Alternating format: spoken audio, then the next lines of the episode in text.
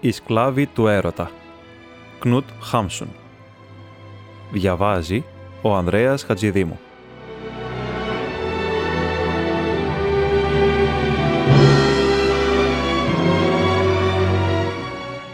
Γραμμένο από μένα, γραμμένο σήμερα για να ξαλαφρώσω την καρδιά μου. Έχασα την θέση μου στο καφενείο και έχασα τις χαρούμενες μου μέρες. Όλα τα χάσα.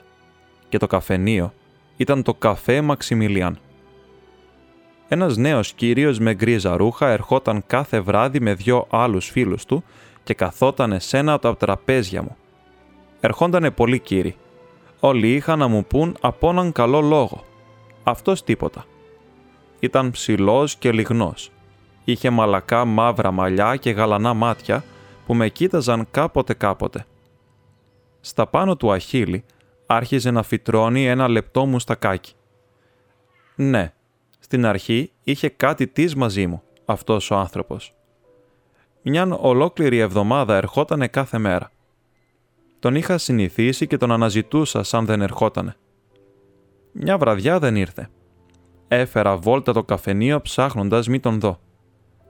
Επιτέλους τον ανακάλυψα δίπλα σε μια από τις μεγάλες κολόνες από το μέρος της αλινής εισόδου. Καθότανε μαζί με μια γυναίκα του υποδρομίου.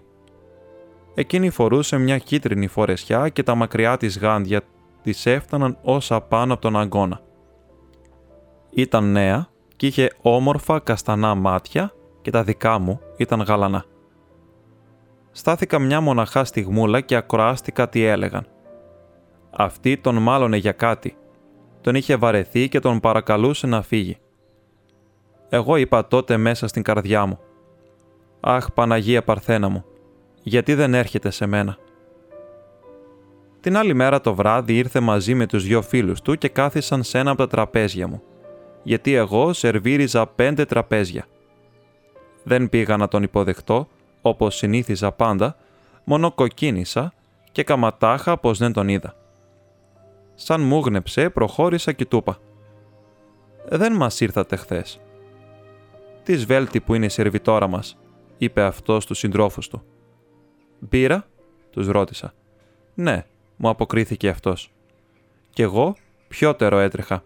Πέρα πήγαινα για να τους φέρω τα τρία ποτήρια την μπύρα. Πέρασαν δύο-τρεις μέρες. Μου δω μια κάρτα του και είπε «Πηγαίνετε έτσι στην Πήρα την κάρτα πριν αποσώσει τα λόγια του και την πήγα στην κυρία με τα κίτρινα. Στον δρόμο διάβασα το όνομά του. Βλαντιμίρ. Σαν γύρισα, με κοίταξε ρωτώντας με με τα μάτια. «Την πήγα», του είπα. «Και δεν σας έδωκε απάντηση». «Όχι». Μου δώκε τότε ένα μάρκο και μου είπε χαμογελώντας. «Και καμιά απάντηση. Απάντηση είναι κι αυτό». Όλο το βράδυ καθόταν προσιλωμένος στην κυρία με τα κίτρινα και αυτούς που την συνόδευαν. Στις 11 σηκώθηκε και σίμωσε στο τραπέζι της. Αυτή τον εδέχτηκε ψυχρά. Οι δυο κύριοι όμως που ήταν μαζί της του κουβέντιασαν, του καμαν μερικά χοντρά πειράγματα και χαμογέλασαν. Εκείνος δεν εστάθηκε εκεί παρά μερικά λεπτά. Έπειτα, σαν γύρισε, του είπα πως του είχαν χύσει μπύρα στη μια τσέπη του πανοφοριού του. Το έβγαλε στράφηκε απότομα και έριξε μια ματιά κατά το τραπέζι της γυναίκας του υποδρομίου. Εγώ του στέγνωσα το πανοφόρι του και τότε μου είπε με χαμόγελο. «Ευχαριστώ, σκλάβα». Εκεί που τον βοηθούσα να το ξαναφορέσει, τον ξεσκόνησα κιόλας κρυφά στην ράχη. Είχε πέσει σε μεγάλη συλλογή. Ο ένας από τους φίλους του ζήτησε κι άλλη μπύρα και πήρα το ποτήρι του να του το γεμίσω. Και έκαμα να πάρω και το δικό του το ποτήρι. «Όχι», είπε αυτός και έπιασε το χέρι μου. Το άγγιγμα εκείνο έκαμε να πέσει κάτω το δικό μου χέρι, πράγμα που το παρατήρησε και αυτός γιατί τραβήχτηκε αμέσως. Τη νύχτα προσευχήθηκα για αυτόν δυο φορές, γονατιστή μπροστά στο κρεβάτι μου και από την χαρά μου φίλησα το δεξί μου χέρι που είχε αγγίξει. Μια φορά μου χάρισε και λουλούδια. Ένα σωρό λουλούδια τα είχε αγοράσει από την Ανθοπόλισσα καθώς ερχόταν να μπει μέσα. Ήταν φρέσκα και κόκκινα και τις είχε πάρει ολόκληρο κοντά το πανέρι της. Τα είχε αφήσει να κοίτουνται πολλή ώρα μπροστά του πάνω στο τραπέζι. Δεν ήταν κανείς από τους φίλους του μαζί του. Όση ώρα είχα καιρό, στεκόμουν πίσω από μια κολόνα και τον κοίταζα και συλλογιζόμουν. Βλαντιμίρ τον λένε. Τα πέρασε σωστή μια ώρα. Κάθε λίγο κοίταζε το ρολόι του. Εγώ τον ρώτησα τότε. «Περιμένετε κανέναν» Με κοίταξε αφαιρεμένος και ύστερα μου είπε ξαφνικά. «Όχι, δεν περιμένω κανέναν. Ποιον θα περίμενα» Νόμιζα πως ίσως περιμένατε κανέναν, του είπα ξανά. Ελάτε εδώ, μου αποκρίθηκε. Αυτά είναι για σας. Και μου δωκε όλη είναι εκείνη την αγκαλιά τα λουλούδια. Του είπα ευχαριστώ, μα μου είχε διαμιάς πιαστεί η φωνή, που μόλις βγήκαν από τα χείλια μου τα λόγια. Μια χαρά συγκράτητη με συνεπήρε και στάθηκα με κομμένη ανάσα μπροστά στον μπουφέ, όπου πήγαινα να πάρω κάτι. «Τι θέλετε» με ρώτησε η μαντάμ. «Τι λέτε κι εσείς» ρώτησα κι εγώ. «Τι λέω εγώ» είπε η μαντάμ. «Τρελαθήκατε» «Αν το βρείτε ποιος μου τα και αυτά τα λουλούδια» Αυτή τη στιγμή προσπερνούσε από εκεί το πρώτο γκαρσόνι. «Δεν πήγατε μπύρα σε αυτόν εκεί τον κουτσό κύριο», τον άκουσα που είπε. «Μου τα και ο Βλαντιμίρ», είπα και έτρεξα να πάω την πύρα. Ο Βλαντιμίρ δεν είχε φύγει. Σαν εσηκώθηκε για να φύγει, τον ευχαρίστησα και πάλι. Εκείνος σαν ασάστησε και μου είπε «Έπειτα εγώ τα είχα αγορασμένα για μιαν άλλη». «Ναι καλά, ίσως να τα είχε αγορασμένα και για καμιάν άλλη. Τα είχε δώσει όμως εμένα ναι. Μου τα είχε δώσει εμένα και όχι σε εκείνη που για αυτήν τα είχε αγοράσει. Και είχε κιόλας αφήσει να τον ευχαριστήσω για δάφτα. Καληνύχτα, Βλαντιμίρ. Την άλλη μέρα το πρωί έβρεχε. Το μαύρο ή το πράσινό μου φόρεμα να βάλω σήμερα, συλλογίστηκα. Το πράσινο. Γιατί είναι καινούριο, λοιπόν αυτό θα φορέσω. Ήμουν πολύ χαρούμενη. Στην στάση στεκόταν μια κυρία και βρεχότανε περιμένοντας το τραμ. Δεν είχε ομπρέλα. Της προσφέρθηκα να έρθει να σταθεί κάτω από την δική μου, αυτή όμως μου αποκρίθηκε όχι. Ευχαριστώ. Έκλεισα λοιπόν και εγώ την ομπρέλα μου και περίμενα. Έτσι δεν θα βραχεί μόνη της αυτή, συλλογίστηκα.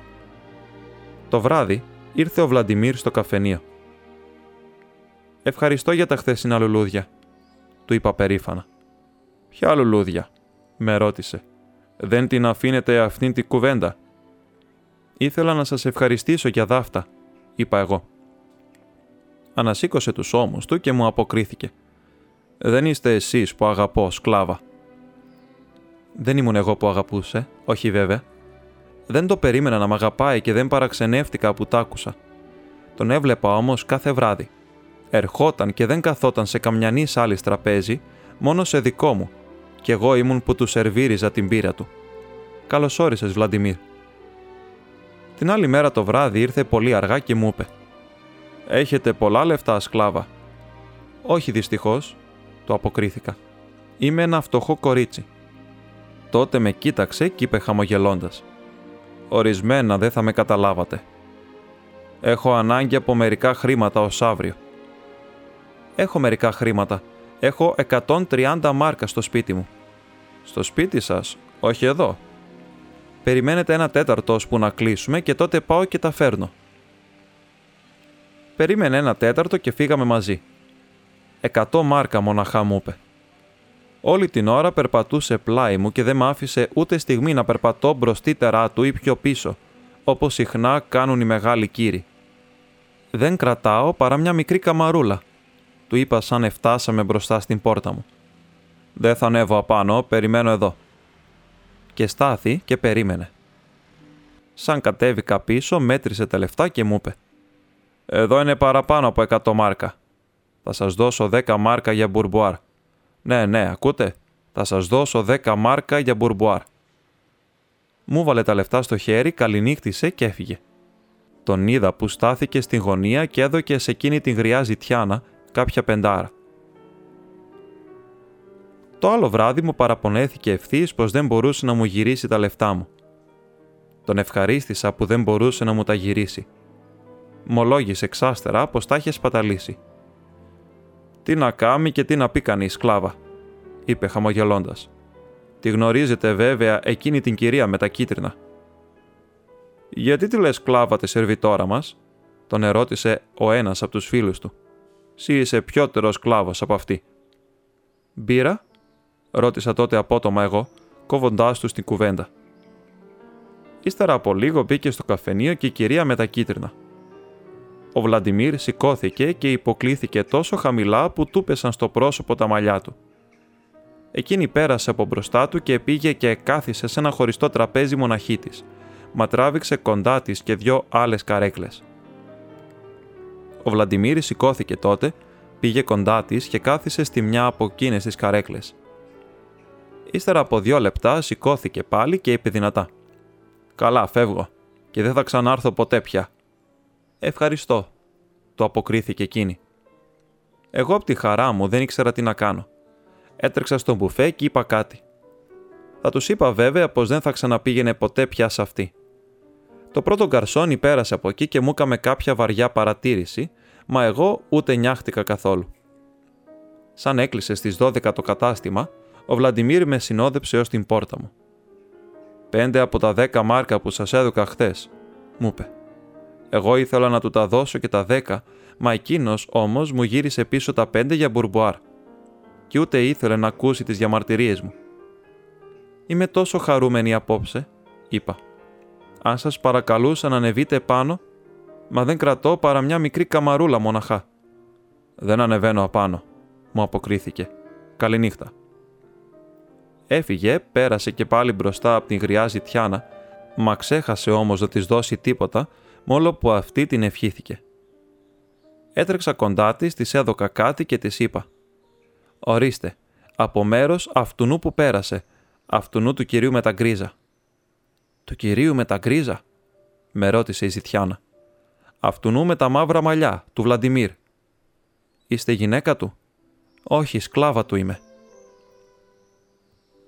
Πολλές βραδιές στην σειρά έπειτα κλεγότανε πως δεν μπορούσε να μου γυρίσει τα λεφτά μου. Τον παρακάλεσε να μην μου κάνει τόσο κακό.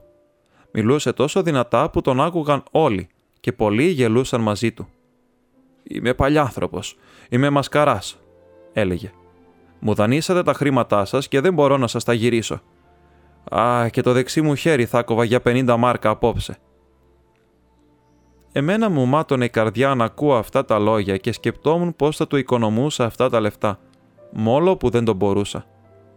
Έπειτα μου είπε πάλι. Και αν με ρωτάτε πώς θα πηγαίνω, σας λέω λοιπόν πως η κυρία με τα κίτρινα έφυγε με το υποδρόμιό της. Την ξέχασα. Δεν τη θυμούμαι πια. Κι όμως και σήμερα ακόμα της έγραψε σε ένα γράμμα. Του είπε ένας από τους φίλους του. Ήτανε το τελευταίο. Αποκρίθηκε ο Βλαντιμίρ. Αγόρασα από την Ανθοπόλη ένα τριαντάφυλλο και του το πέρασα στο αριστερό του πέτο. Εκεί που του το φόραγα, ένιωθα την ανάσα του πάνω στο χέρι μου και μόλις, μόλις που μπόρεσα και πέρασα το λουλούδι. «Ευχαριστώ», μου είπε. Γύρεψα από την κάσα να μου δώσουν τα λίγα μάρκα που έκανε να πάρω και του τάδοκα. Μικρά πράγματα.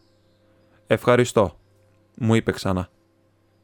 Όλο το βράδυ πετούσα από την χαρά μου όσο που μου είπε ξαφνικά ο Βλαντιμίρ.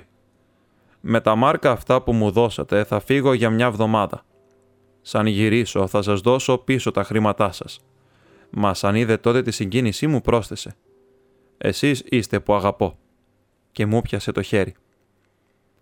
Τα είχα χαμένα που θα άφευγε και δεν μου έλεγε για πού. Μόλο που τον ρωτούσα. Όλος ο κόσμος, ολόκληρο το καφενείο, λούστροι, πελάτες, βούιζαν γύρω μου. Μα εγώ δεν κρατήθηκα. Τον έπιασα και από τα δυο του χέρια. Θα γυρίσω σε εσάς μέσα σε μια εβδομάδα, μου είπε και σηκώθηκε απότομα. Άκουσα το πρώτο γκαρσόνι να μου λέει «Σε μια εβδομάδα θα πάψετε από το κατάστημα». «Πολύ καλά», συλλογίστηκα. «Τι με πειράζει. Σε μια εβδομάδα θα μου έρθει πίσω ο Βλαντιμίρ». Ήθελα να τον ευχαριστήσω γι' αυτό και στράφηκα, μα είχε φύγει. Μία εβδομάδα αργότερα πήρα ένα γράμμα του. Το βρήκα στην κάμαρά μου τη νύχτα σαν εγύρισα ήταν απαρηγόρητος. Μου έλεγε πως είχε πάει στο κατόπι της κυρίας με τα κίτρινα, πως ποτέ δεν θα κατάφερνε να μου δώσει πίσω τα λεφτά μου και πως τον έδερνε η ανέχεια. Έβριζε άτιμο τον εαυτό του και κάτω-κάτω είχε γράψει «Είμαι σκλάβος της κυρίας με τα κίτρινα». Έκλεγα μέρα νύχτα. Τίποτα άλλο δεν μπορούσα να κάνω.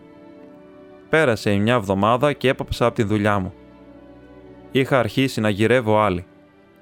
Την ημέρα έφερνα βόλτα στα καφενεία, στα ξενοδοχεία. Χτυπούσα σε σπίτια και ρωτούσα αν είχα να μου δώσουν δουλειά. Μα τίποτα. Αργά, μετά τα μεσάνυχτα, αγόραζα μισοτιμής όλες τις πρωινές εφημερίδες και διάβαζα προσεκτικά στο σπίτι μου τις αγγελίες. Έλεγα με το νου μου. Ίσως βρω τίποτα που να σώσει τον Βλαντιμίρ και μένα. Χθες βράδυ είδα το όνομά του σε κάποια εφημερίδα και διάβασα τα νέα του. Βγήκα αμέσως, έφυγα από την κάμαρά μου, πήρα τους δρόμους και γύρισα σπίτι μου μοναχά το πρωί. Μπορεί και να αποκοιμήθηκα έξω σε καμιά γωνιά, τη νύχτα. Ίσως μην μπορώντας πια να περπατώ, να κάθιζα σε τίποτα σκαλοπάτια και να ξαπόστενα. Μα δεν τα θυμούμαι πια τώρα. Ξαναδιάβασα και σήμερα την είδηση. Χθες όμως το βράδυ την διάβασα το πρώτο σαν πήγα στην κάμαρά μου. Στην αρχή χτύπησα τα χέρια μου. Έπειτα έπεσα σε μια καρέκλα. Έπειτα ξαπλώθηκα χάμω στο πάτωμα κουμπώντας την ράχη μου στην καρέκλα. Και χτυπούσα τις παλάμες μου στο πάτωμα εκεί που συλλογιζόμουν. Μπορεί και να μην συλλογιζόμουν τίποτα, μα το κεφάλι μου όμως βούιζε. Βούιζε και δεν ένιωθα το κορμί μου. Έπειτα, βέβαια, θα σηκώθηκα και πήρα τους δρόμους. Πέρα στην γωνία θυμούμε πως έδωκα μια πεντάρα στην γριά ζητιάνα λέγοντάς της «Από μέρος του κυρίου με τα γκρίζα, που ξέρετε». «Θα είστε η αραβωνιαστικιά του, ε» με ρώτησε. «Όχι, η χείρα του είμαι» και πήρα τους δρόμους παραδέρνοντας ως το πρωί. Και τώρα δα πάλι ξαναδιάβασα την είδηση. Βλαντιμίρ τον ελέγανε.